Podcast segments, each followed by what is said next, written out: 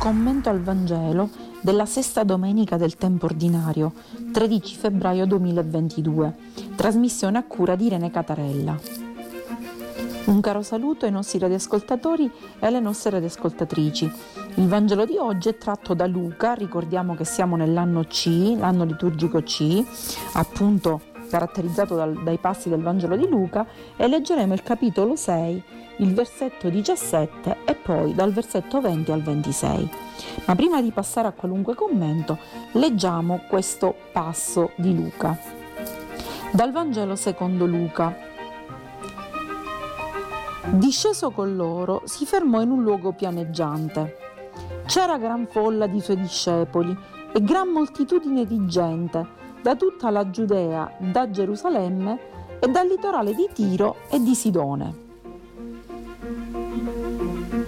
Ed egli, alzati gli occhi verso i suoi discepoli, diceva, Beati voi poveri, perché vostro è il regno di Dio.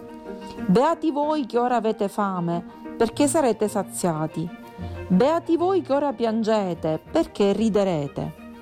Beati voi quando gli uomini vi odieranno e quando vi metteranno al bando e vi insulteranno e disprezzeranno il vostro nome come infame a causa del figlio dell'uomo.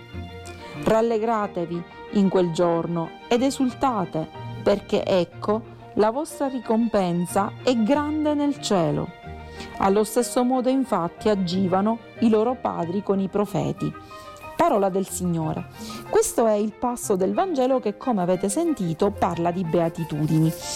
E di beatitudini ne ha parlato anche Matteo, come ben sappiamo, ma Luca qui le beatitudini le presenta in modo diverso. Innanzitutto parlando del luogo. Il luogo non è più il monte come Matteo, il monte è il luogo che, eh, in cui l'essere umano si avvicina di più a Dio, quindi ha un rapporto più vicino con Dio e si allontana dalla mentalità dell'essere umano, quindi Matteo lo fa parlare sul monte per questo motivo, invece Luca, come abbiamo sentito, usa la pianura. Perché?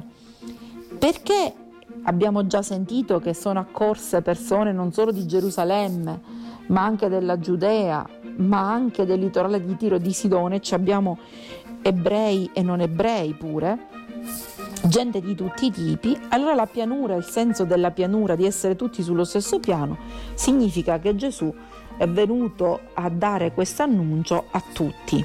Quindi come vedete sia la montagna in Matteo che il monte in Luca sono simboli, sono cornici artificiali che ci danno il significato di qualcosa, appunto, ci trasmettono il significato di qualcosa. Ma prima di andare avanti dobbiamo analizzare il termine beato. Beato che vuol dire? È riferito alle persone a cui tutto va bene e tu, tu corre bene perché sono felici e fortunati.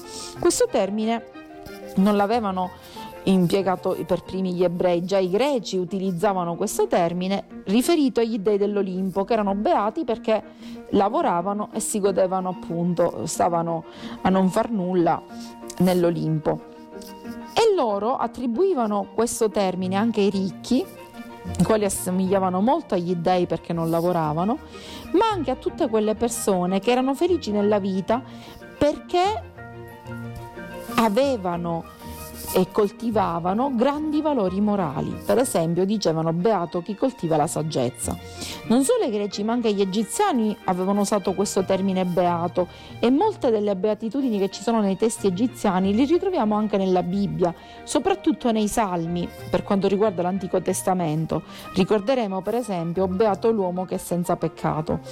Addirittura nell'Antico Testamento abbiamo ben 44 beatitudini. Nella Bibbia ricorre questa esclamazione beato non solo per rivolgere un complimento a chi si sta comportando bene, ma è anche un modo per indicare la strada per raggiungere l'obiettivo che ognuno si propone nella propria vita. Ma qual è l'obiettivo di ogni essere umano? Essere felici. Ed essere felici vuol dire stare in pace, in armonia con se stessi. E attenzione, l'espressione beato indicava appunto la strada da eh, percorrere per non sbagliare E per esempio una di queste strade il salmista ci dice è beato colui il quale si prende cura del povero e del debole, quindi colui il quale spende la sua vita a favore del povero e del debole avrà una vita felice, percorrerà la strada giusta per arrivare alla vera gioia interiore, la vera soddisfazione. Però ci, oltre alle beatitudini avevamo anche l'opposto, cioè si può scegliere una strada sbagliata e quindi non raggiungere la gioia. Ecco perché Luca da una parte parlerà di beatitudini e dall'altra dirà guai. La traduzione è un po' diciamo non è proprio precisa in italiano perché per noi guai in italiano è quasi una minaccia, guai a voi. Invece ehm, il termine ebraico è oi.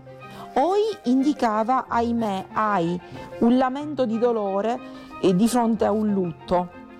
Quindi più che un guai di, eh, di, castigo, assolutamente, è un pianto da parte di Dio, in questo caso nel passo che abbiamo letto da parte di Gesù, che è dispiaciuto, ora vedremo per chi. Quindi è molto importante questo passaggio e andiamo a vedere un po' nella fattispecie chi sono i beati.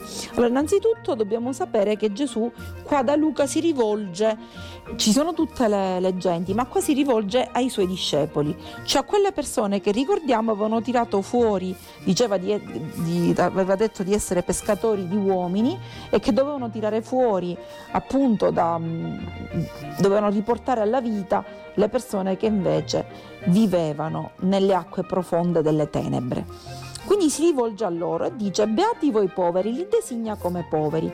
Allora che vuol dire beati voi poveri perché il di vostro è il regno di Dio? I poveri sono coloro i quali, i poveri evangelici, nel senso del Vangelo, i poveri spirito, sono coloro i quali non hanno nulla, nel senso che si affidano completamente a Dio e quindi non, hanno, non, accumulano beni in modo egoistico, ma mettono i loro beni al servizio di tutti perché sanno di essere amministratori dei beni e non proprietari.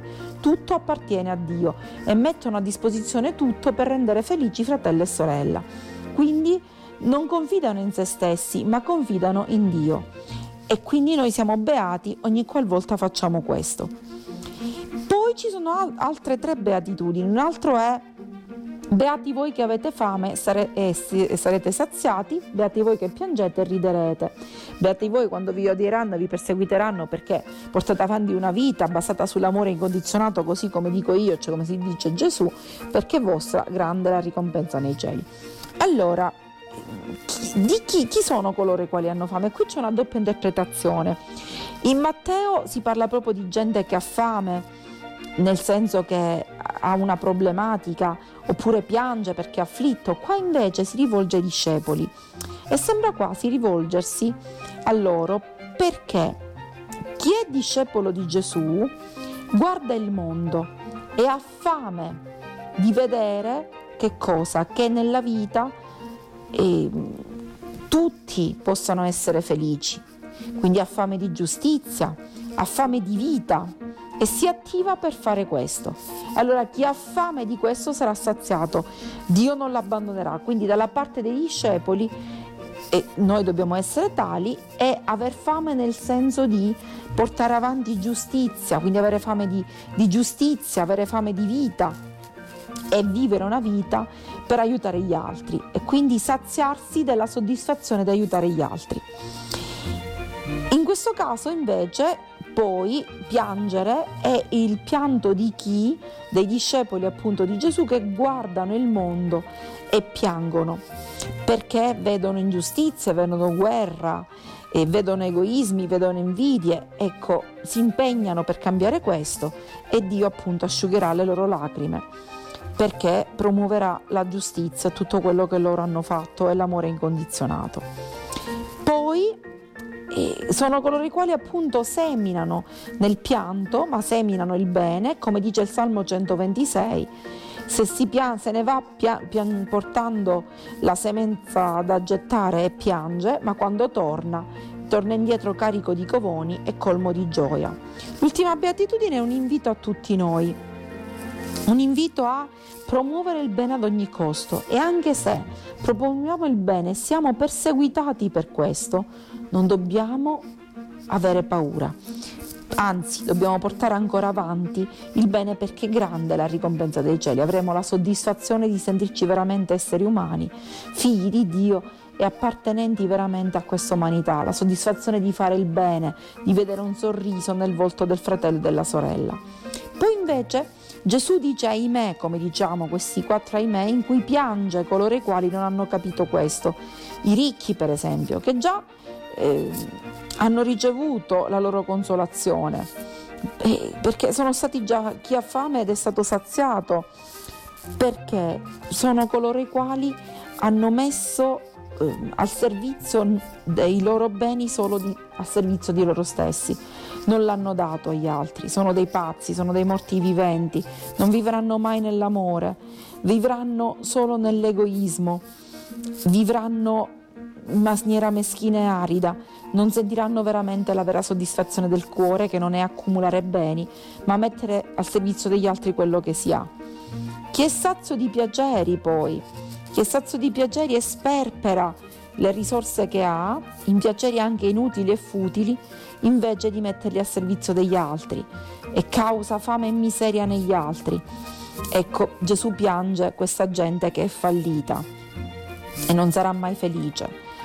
E a quelli che ridono e sghignazzano, nel senso che sorridono compiacendosi solo di loro e non sanno invece ricercare e donare gioia al fratello e donare un sorriso al fratello.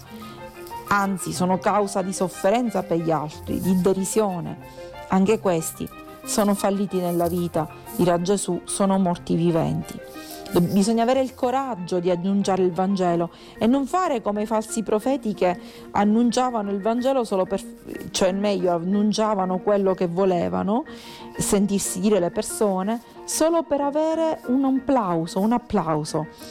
E, e, quindi erano falsi profeti perché non annunciavano veramente la conversione del cuore e quello che si deve fare, cosa che può essere scomoda per gli altri perché queste parole vengono a porci un quesito, ma noi siamo veramente dei veri discepoli, siamo veramente dei veri esseri umani.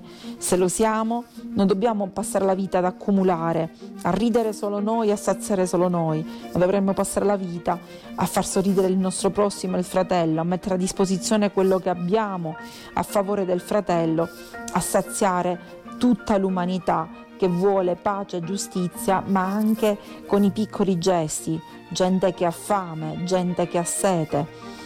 Dobbiamo veramente fare qualcosa per gli altri se davvero vogliamo essere